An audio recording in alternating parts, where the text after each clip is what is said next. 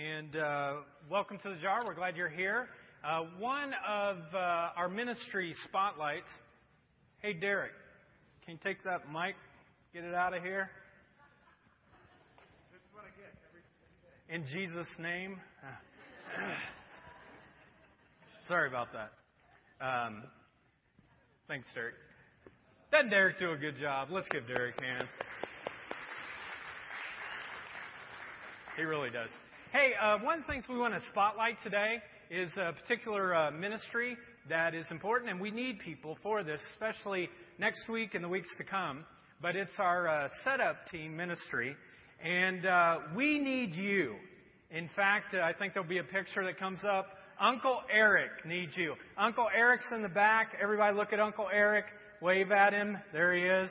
And uh, if you can sign up today, uh, to help with setup, that'll be great. The reason you're sitting in a seat is because somebody set it up for you. The reason the banners, uh, screens, all of that is because someone did. And uh, it's just a once a month kind of commitment, but uh, we want to encourage you uh, to uh, go ahead and be a part of that. Well, God has always been on the go. God has always been on the move.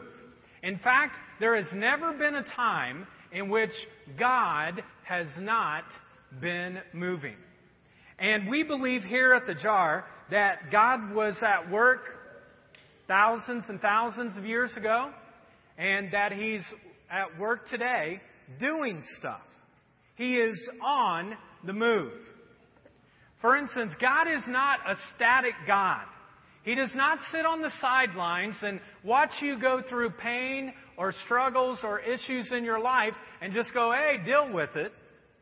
But God is actively involved in our world. He is moving constantly and He's longing for people to draw closer to Him. And I can't think of a better time for us as a church to be on the move and joining God in the midst of that than as Easter comes up. Because the reality is, God is on the move, and He wants you to be on the move. To be moving in a way that draws people closer to Him. So, the big idea this morning that I want you to leave with is this God is on the move. God is on the move. And God wants you to be on the move as well. Now the question becomes why uh, should I be on the move, or how should I respond to God being on the move? You know, growing up, uh, and pretty much through most of my 20s, if there would have been a play about my life, it would have been called The Chris Bunch Story. And you know who would have been in the cast? Me, myself, and I. Because life was all about me. Nobody else. I didn't want anybody else in my story. And I would have produced and starred in it and directed the whole thing. And guess who would have been the star? Me. A little slow this morning, aren't we? Me. Okay? My name would have been huge in lights. And the marquee would have uh, been all about me. And for about half of my life, this is pretty much the way that I live my life. The only problem was this, folks. I was a star in a terrible play. It was just horrible. It wasn't even worth watching. I mean, it stunk. It reeked. It was bad. It was stanky, you know? I mean, I was the star in my story, but the story just wasn't any good. So I wanted a better story. Maybe a story that I could be a part of in which uh, I wouldn't have to be the star of it. I could just have a small part in a really good story. And spiritually speaking, I hope that's what I've done.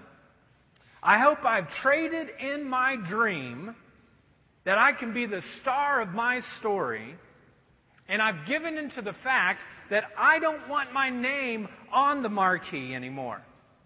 I don't need to be in the credits. I can just be a background actor as long as I'm a part of a good story. If I could be, I would want to be in the best story of any story that's ever been told. Because that's the reality, right? If you're going to be in a story, you want to be in a good story. So, for the rest of my time, what I want us to do is I want us to think about this that our response to this whole thing, that God is on the move, is this that I give up my story for God's story. I give up my story to be a part of God's story.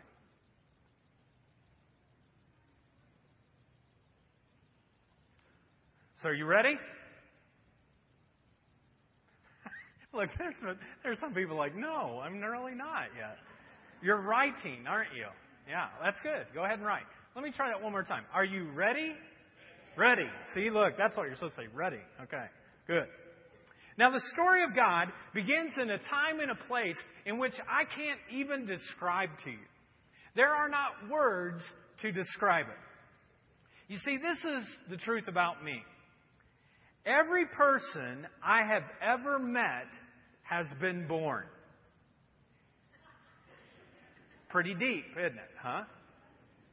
Stick with me.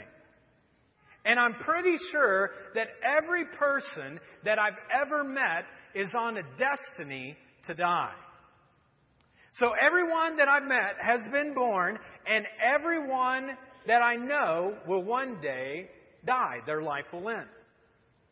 Now, it's hard for me to tell that in the story of God because He doesn't do that.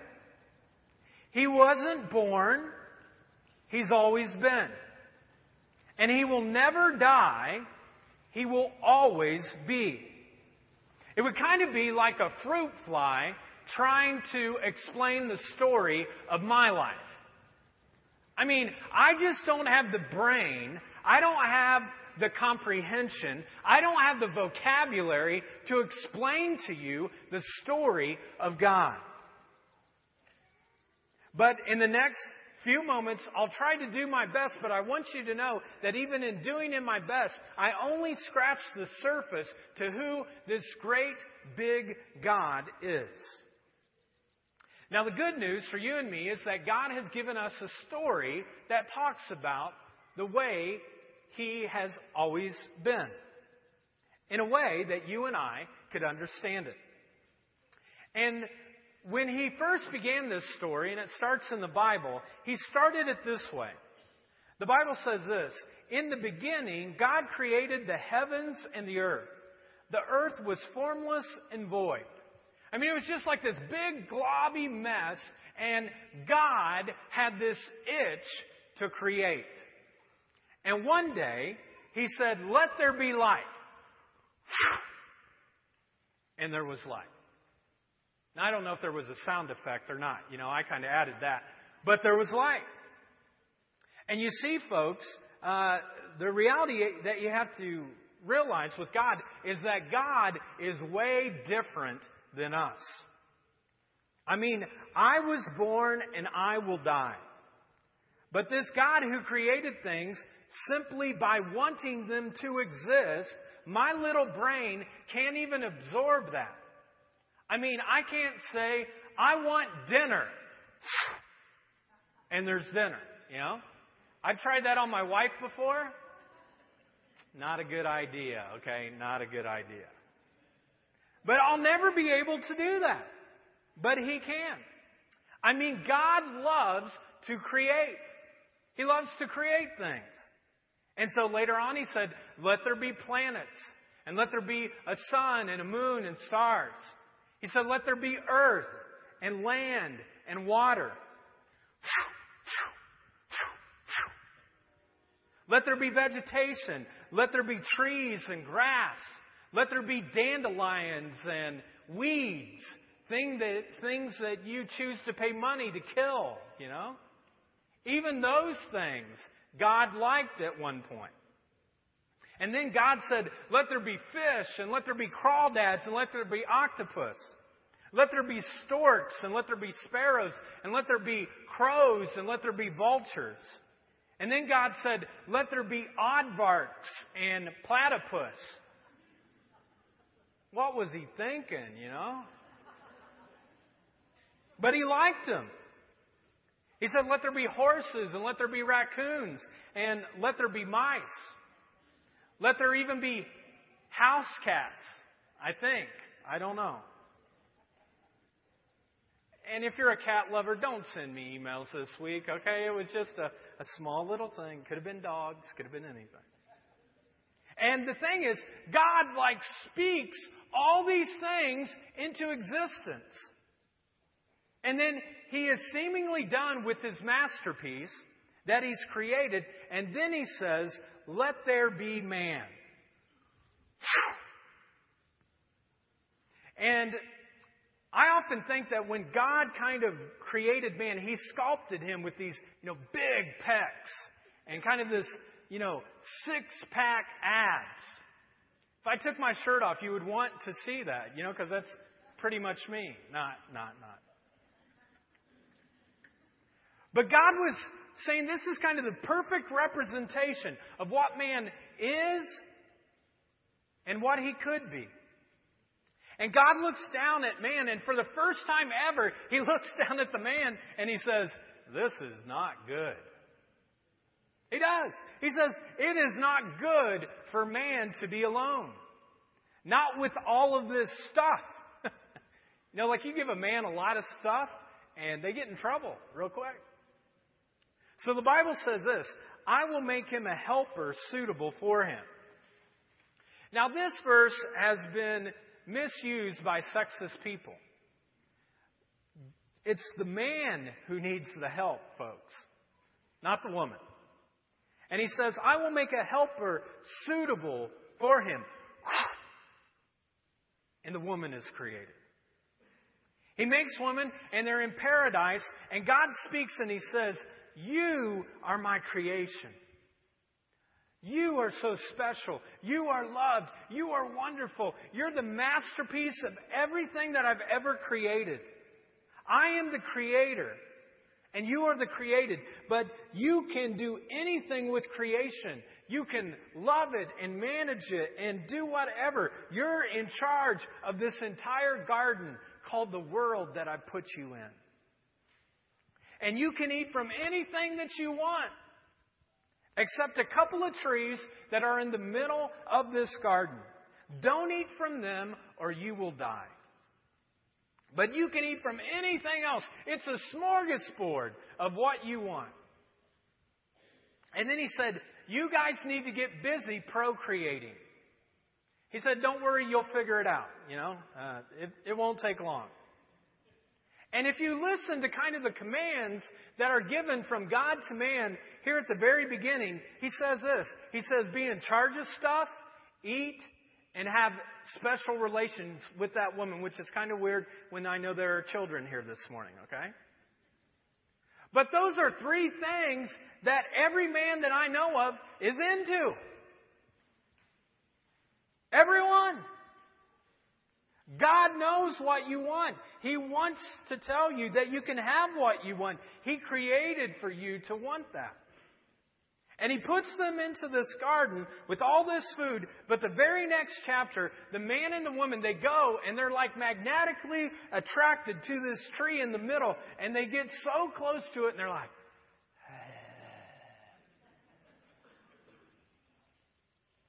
ah. Adam, look at that. Ah. And when that happens, they're pulled to this, and if they take and eat, it's the only thing that will say to God, We don't trust you. You see, God loves you so much. God loved the man and the woman so much that he gives free will. He says you can have the choice of whatever you want. And so they saw the tree. and it wasn't only that it was good, But they realized that they could have wisdom and knowledge like God. And folks, the temptation was not the snake.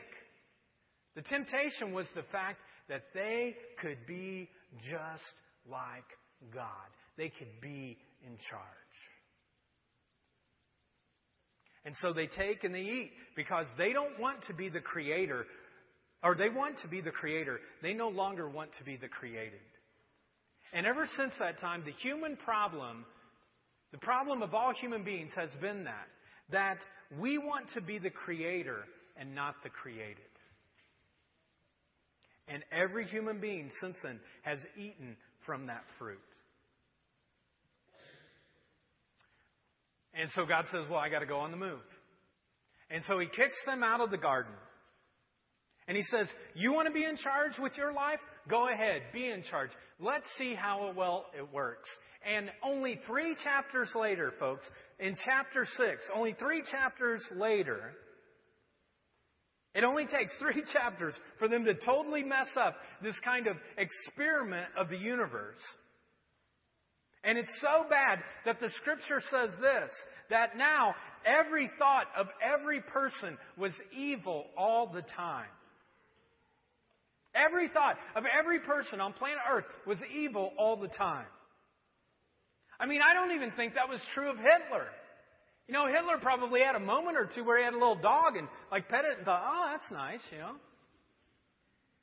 But this gets so bad that it's every single person, every thought is evil all the time. And God saw it and He said, I can't do it anymore. The experiment has failed, and He decides that He's going to wipe out His creation. But He sees one man, one guy by the name of Noah who was righteous and who was filled with integrity and who loved God. And God goes on the move and he goes to Noah and he says this. He says, Noah, I'm going to send a flood that will destroy everything that breathes. Nothing will be left alive. But I solemnly promise that you, your wife, your sons, and your daughters will all be safe in the boat. And everything God created perished except what was in the boat. And Noah and the animals and his family survived. He and his family were on the boat for over a year. Can you imagine being with your family in a car for a year? Sometimes I can't deal with them, you know, from the mall back. I mean, Friday was a perfect example, you know. And so he's in there for a whole year, and God opens up the door, and Noah walks out, and there's land. And Noah, you know what he does? He immediately goes and he plants a vineyard. And he grows these grapes, and then he produces some wine, and then he gets drunk out of his gourd. Because Noah cannot be righteous forever. He's like us. And all he wants to do is be the creator and not the created. Because that's what we all do, folks. We want to be in charge. We want to be our own God. So several generations later, God goes on the move again. And he picks a guy who doesn't even worship the kind of God that the God who created the world he doesn't even worship that guy. He's, he's worshiping like, you know, a rock and, you know, a stick and that kind of stuff. And his name is Abram, which means father. And his wife is named Sarai, and which means princess. And both of them are very, very old and they have no children and they have no kingdom. But God speaks to him and he says, Abram, you don't know who I am, but I am the living God. And if you leave everything and you follow me, I promise you this. And this is what he says I will bless you and make you famous. I will make you a blessing to others. I will bless those who bless you. And all the families of the earth will be blessed through you. And Abraham and Sarah are looking at each other, at each other and they're like, What? We don't even have a baby. We need babies. And God said, No problem. We can take care of that. Just follow me. And so they do. And God does one thing that he does time and time again throughout Scripture. And I don't know why he does it, but he takes old women and he makes them pregnant. It was medically impossible, but God does it. And this old woman gives birth to a child, and you know what they name him? Isaac, which means laughter. Because they were both a hundred years old. You would be laughing too. If you're the woman, you're probably crying, but you know, other people are laughing at you. But God is on the move, and He's slowly but surely kind of building a kingdom that He can be the king of, to build a place where He is the Father and He has children. Now, it will take time, but eventually this kingdom that He builds so that He can be the king of, it grows. And it goes from three people Abraham, Sarah, and their son Isaac. And then Isaac has a couple of sons. One is Esau, and the other is Jacob. And Jacob is a jerk. He is a certified jerk. Just terrible. I hope no one here is named Jacob, uh, except for one that I know of. So, but uh, he was a con artist, and he was only concerned about Jacob. He wanted to have his own reality show where he was in charge of everything, where he wrote it, where he produced it, and he directed it. You see, Jacob was only about one thing, and that was Jacob. And his name literally means deceiver or liar. And God says, I'll take this little liar and I'm going to love him no matter what he does. No matter where he goes, no matter if he doesn't even love me, I will continue to love him. And when Jacob gets a little older, he's still kind of cocky and he says, well, I think I can wrestle God. And so they wrestle each other. And eventually, at the very end, God kind of wins this wrestling match. And he says, I'm not going to call you Jacob anymore, which means deceiver, but I'm going to call you Israel, which means prince. You know what? That's what God does with your life, folks. You may have lied, you may have been a deceiver, you may be whatever. And God is a God who's on the move. He's at move in your life. He brought you here today, not just to sit there and listen to me, but to let you know that the living God wants to turn your life around, just like he did Jacob. And this one liar, Jacob, eventually becomes the nation of Israel. And Jacob has 12 sons the 12 tribes of Israel. And one of them is a guy by the name of Joseph. Joseph was like the all, you know, Israeli kind of um, boy. And he was a good kid. And they sold him into slavery, his brothers, because he was too good, into Egypt. And within time, God raised this slave in Egypt to the second in command. Because, folks, God is on the move. He takes people that the world says, you are not extraordinary at all. You're just ordinary. And he goes, no, no, no. With my hand on their life, all of a sudden, I'll make them extraordinary. And Joseph forgave his brothers. He brings them all back to Egypt. And all of a sudden now, those three people now become a family of 70 people. And God is the king of his kingdom. And here is, he is the father of his family. And he's on the move because God is always on the move. And eventually Joseph died. But those 70 people believed very strongly in that commandment that was in the garden that said, go and get busy procreating. And all of a sudden, a few generations go by, but it goes from 70 people to 2 million people. I mean, that's a lot of babies, you know? Baby after baby after baby after baby are being produced. But the problem is now that the Pharaoh, the big kingpin of Egypt, doesn't know Joseph's story. And he says, Oh, I have all of these people, and they're more than we are. I know what we're going to do. We're going to make them slaves. And so he puts two million people into slavery. But the people remembered about this God of Abraham and Isaac and Jacob. And they said, if he came and cared for the deceiver, he'll come and care for us. And they cry out to God, and immediately God goes on the move. And you know how he goes on the move? He goes and he finds a shepherd who is 80 years old. He's a convicted murderer, and he's been on the move for 40 years trying to escape what his past has been, and his name's Moses. And God comes to him and he calls out to him, Go to Pharaoh and say this to him. This is what the Lord says Let my people go so that they may worship me. And Moses did what anyone would do if you were the only person who had to go against this all powerful king. No thanks. I'm good. You know, I don't need to do that, God. You're, hey, you're God, you know? I'm just Moses. He goes, come on, Moses. Quit being a wimp. I will be with you. Don't be afraid. Let's go. We're on the move. And Moses goes down to Pharaoh, and in a series of events, eventually they all get two million of them out of Egypt, and they are headed to this promised land that God wants, but a detour comes because all of a sudden the people get whiny. And God hates whiny, selfish people.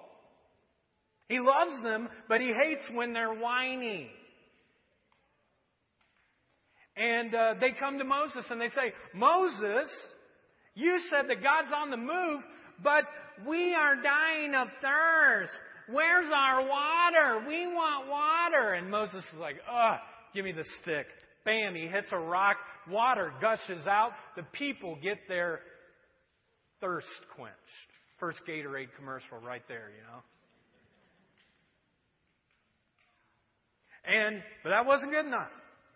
And so they come back to Moses and they go, Moses, I thought you said that God is on the move, but we want some bread.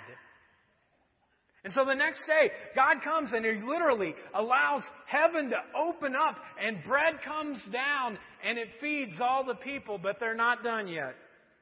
The next day, they wake up and they're like, Moses, what are we supposed to do? We don't just want bread and water. Are we living in jail out here? We want some beef. Where's the beef? And God sends quail the next day that lands right in front of them. And people are like barbecuing, you know, and they're like, hey, it's pretty good. And every day from that point on, they're just constantly asking, what about us? You see, the, the reality is, folks, they wanted to be the creator, not the created. They wanted to be the king, not the subject. They wanted to be the father, not the children. But God had a plan. And He keeps on the move. And Moses messed up because all of us flub up, mess up, and screw up in this thing called life, and eventually he dies. He doesn't get to the promised land. And here are several million people that are in this wilderness, but they do not have a place or a homeland. But God goes to this young guy by the name of Joshua, and he comes to him and he says this I command you to be strong and courageous. Do not be afraid or discouraged, for the Lord your God is with you wherever you go. Some of you may need to take that and put it somewhere where you remember it later this week. That God is with you wherever you go. And God goes on the move with Joshua and he takes the promised land. And God slowly but surely is creating this nation. And now he has a place, he has a parcel of land where he can be king and where he can build his kingdom. But then, no sooner than he has this land, that the other, uh, that his children decide, no, no, no, no, no, no. We don't want you to be a God. We want the gods like everybody else. And so they go to these other foreign gods and they worship you know, like rocks and sticks and other things, and they're worshiping them. And pretty soon, these other nations attack. And the people cry out to God and they say, Send us a deliverer, someone who will come. And God sends judges like Ehud and Deborah and Samson and Gideon, who was such a weakling of a man. You know, Gideon's story, he's in this cave. It's a pit, actually, and he's in this pit trying to hide out from God. And God finally comes to him and says, Gideon, get out of the pit. I'm the God who's on the move. I can do great things through. Come on, come with me. And yet they still turn to false gods and they worshiped them, and they still wanted to be in charge. They didn't want a king, they wanted to be the king. And one day that's what they did. They cried out to God and they said, God, we don't want you to be a king. We want a real king. Send us a king like all the other nations. And God turns to them. And he says, I want to be your king. That's the whole point. I want to be your one and only king. I want to be the king so that I can run the kingdom. And it'll be so much better if you'll just choose to kind of allow me to be the king. And the people said, No, we don't want you. We want a real king. And so they give he finally gives in and he gives them a person to be a king because God is so gracious and so kind and so loving and so generous. And every single time that we go to God and we really, really desire something, sometimes even when we, he knows that it's not good for us because we want it so badly, he says, it's your choice. And so they find a king. And this was the king of all kings, humanly speaking. His name was David. He was just a 17 year old little punk kind of teenage kid who was a shepherd. But one day, he goes up against like Shaquille O'Neal and he's like, Take this, Shaq. Bam! He throws a rock up in the air, it hits this guy, he falls down. And David becomes like, Yeah, whoop, whoop, you know, I'm the man. But he was not an arrogant person. This king was so bad, he could be on American Gladiator and win it one night, and the next night go to American Idol and win it.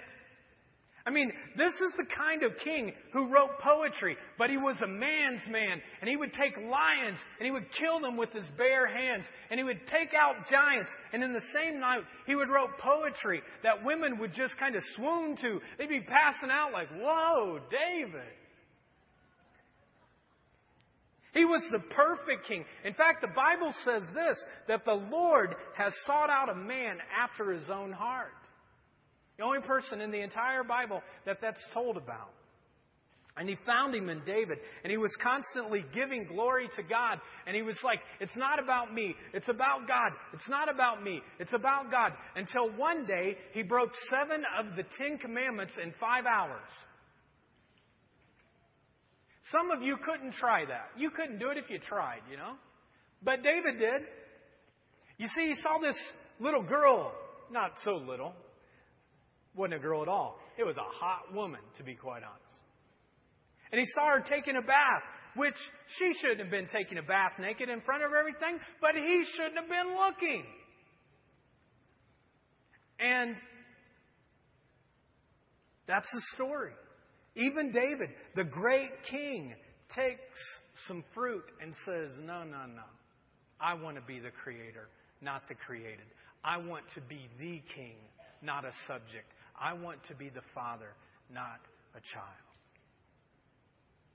And yet God is still on the move. And even in David's mess up plan, he forgives David and they go on. And then after David, the whole nation crumbles. And it's terrible and it's horrible. And they're taken as slaves to ancient parts of the world. They just couldn't trust him. So God sends some prophets. And sometimes there would only be one person in this entire nation who would stand up and say, People, God really is on the move. And they would say, Repent, turn from your sins, and turn towards God. They would say, He's going to send the ultimate king the King of all kings, the one who will suffer and even willing to die for the sins of all of us. And one of the prophets was a guy by the name of Isaiah. And God is going to send one, he says one day. God is going to send somebody. The time is almost here for everything to be made right. He says, I'm going to send somebody who's going to make everything right. He will come and he'll give sight to the blind and hope to the hopeless and shelter to the homeless. And he will do anything to care for our needs. A kingdom can have a king, and people can finally have a father. And then the prophets are silent. Nobody speaks, and no one talks to God, and no one hears from God for 400 years. Just silence. Century upon century of silence. And then, seemingly, just kind of out of nowhere, in the middle of the desert, there's a person who would be considered a crazy man to some folks. Dressed in camel skins, eating grasshoppers and wild honey. And he's preaching to no one in particular, just anyone who would listen. And he would say, Repent! Turn from your sin and turn towards God. God is on the move. And the guy was named John the Baptizer. And the reason that he got his name is that he would take somebody and he would say, Do you repent? And they'd say, Yes, repent. And he'd grab them and he'd like plunge them into water and he'd baptize them and say, Now go and live for God. Don't do anything else.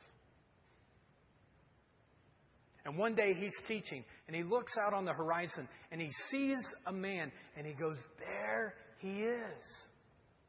There is the Lamb of God, the Son of God, the one who takes on the sins of the world. And Jesus himself, this 30 year old carpenter, is baptized by John. And the Bible says this that when Jesus came up out of the water, the voice comes back.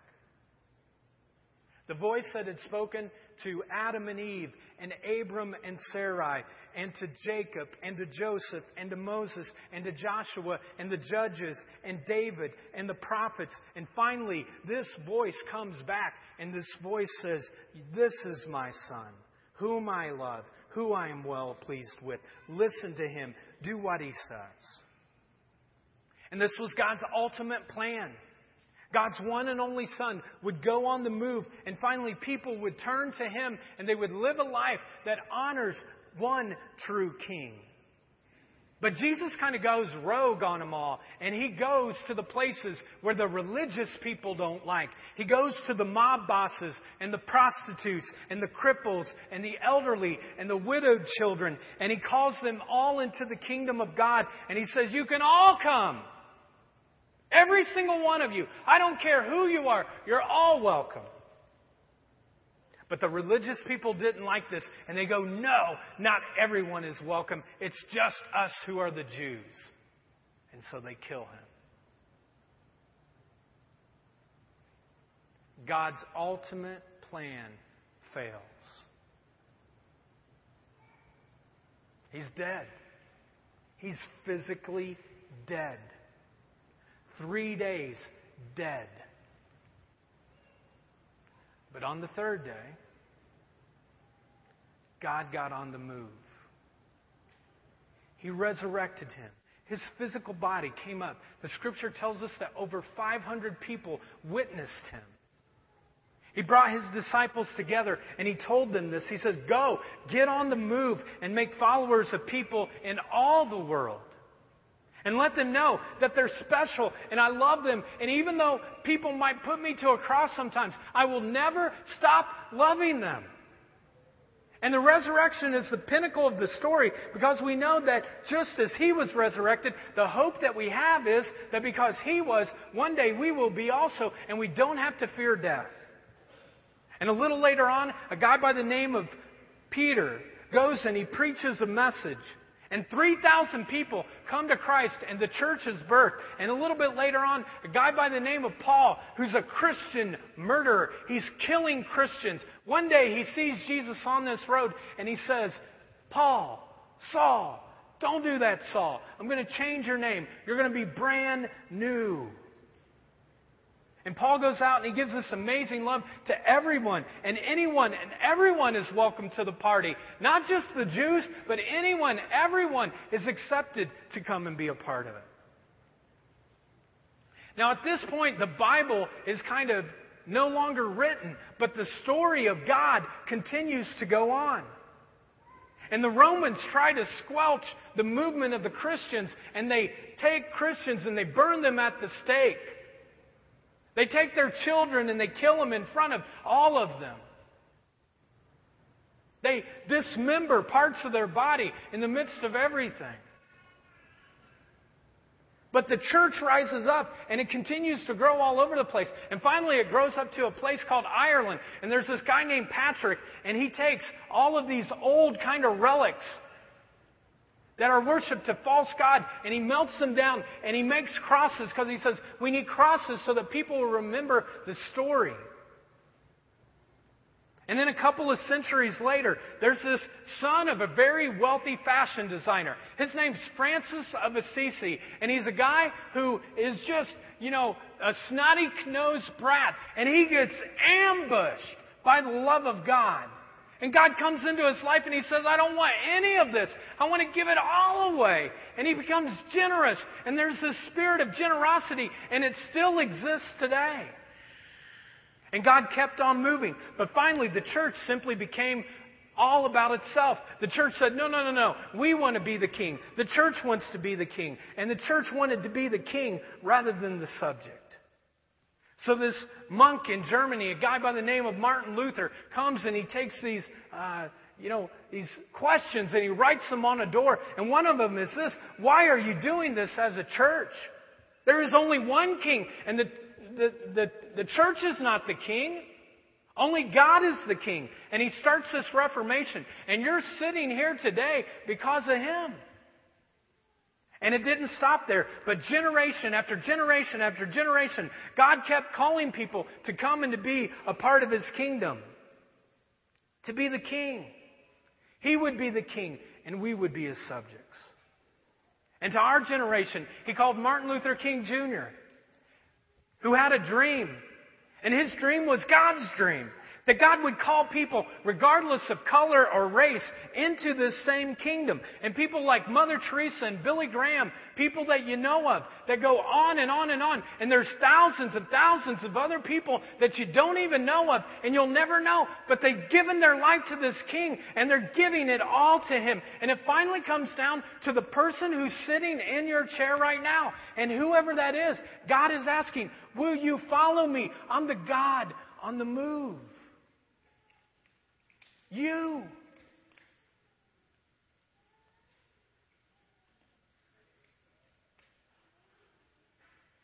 Folks, God is on the go. He is on the move, and He wants you to be on the move. And the cool thing is, we know how the story ends.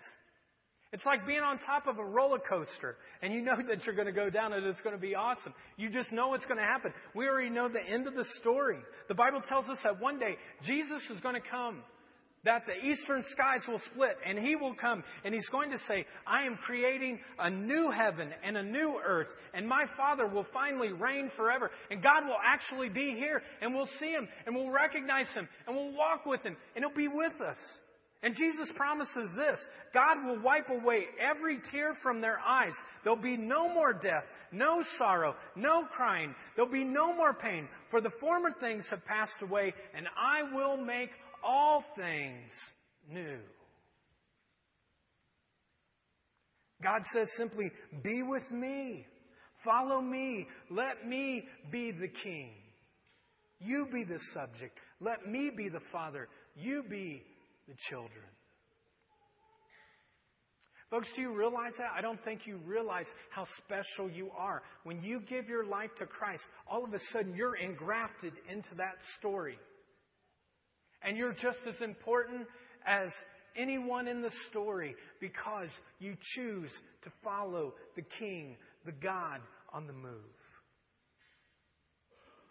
And all he asks is, you know, your marquee, that you want up in lights, just tear it down.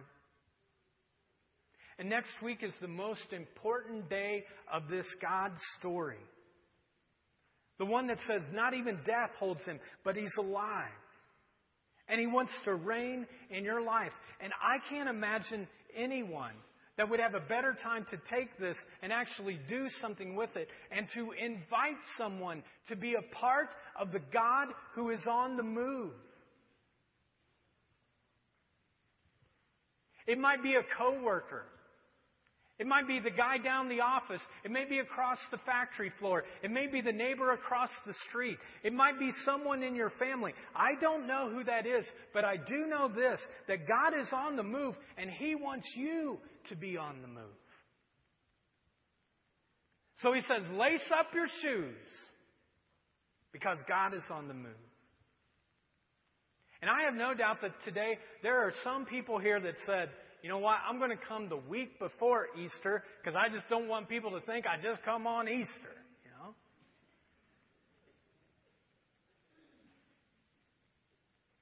And You've tried to build this life of yours on your own. You've tried to do it on your own. You've tried to put yourself on the marquee. And now, maybe just your, this is the day you're ready to trade in your story for God's story. Maybe you're like, you know what, my story's not so good. I need a new story.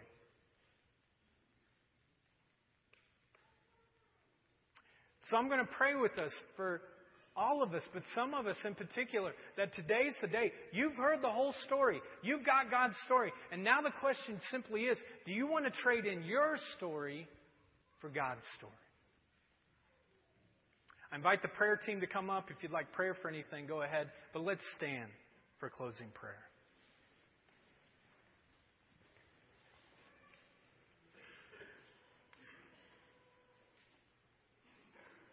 And as I kind of pray uh, this prayer, I would invite you to um, just kind of pray it silently to your heart.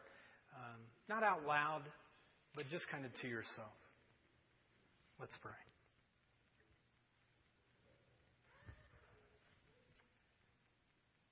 Heavenly Father, you are the Father, and I'm the child. You're the King and I'm your subject. You are the creator, and I'm the created. God, I no longer want to be the star of my pathetic story, but I want to be a part of your story. Forgive me of my failures, of my mistakes, of my mess ups and help me to walk in a new way into your story. God, I'm trading in my story for your story. I surrender my story to your greater one. And I want to follow you. Help me this week, God, to share your story with someone else even if it's an invitation. Because, God, as I've traded mine in, I can't imagine that anyone else wouldn't want to trade their story in for the best story ever written. God, I know you're the God on the move. Help me to move in your ways this week so that your name may be made great. We pray in Jesus' name. Amen. Have a great week. Know you're loved in this place.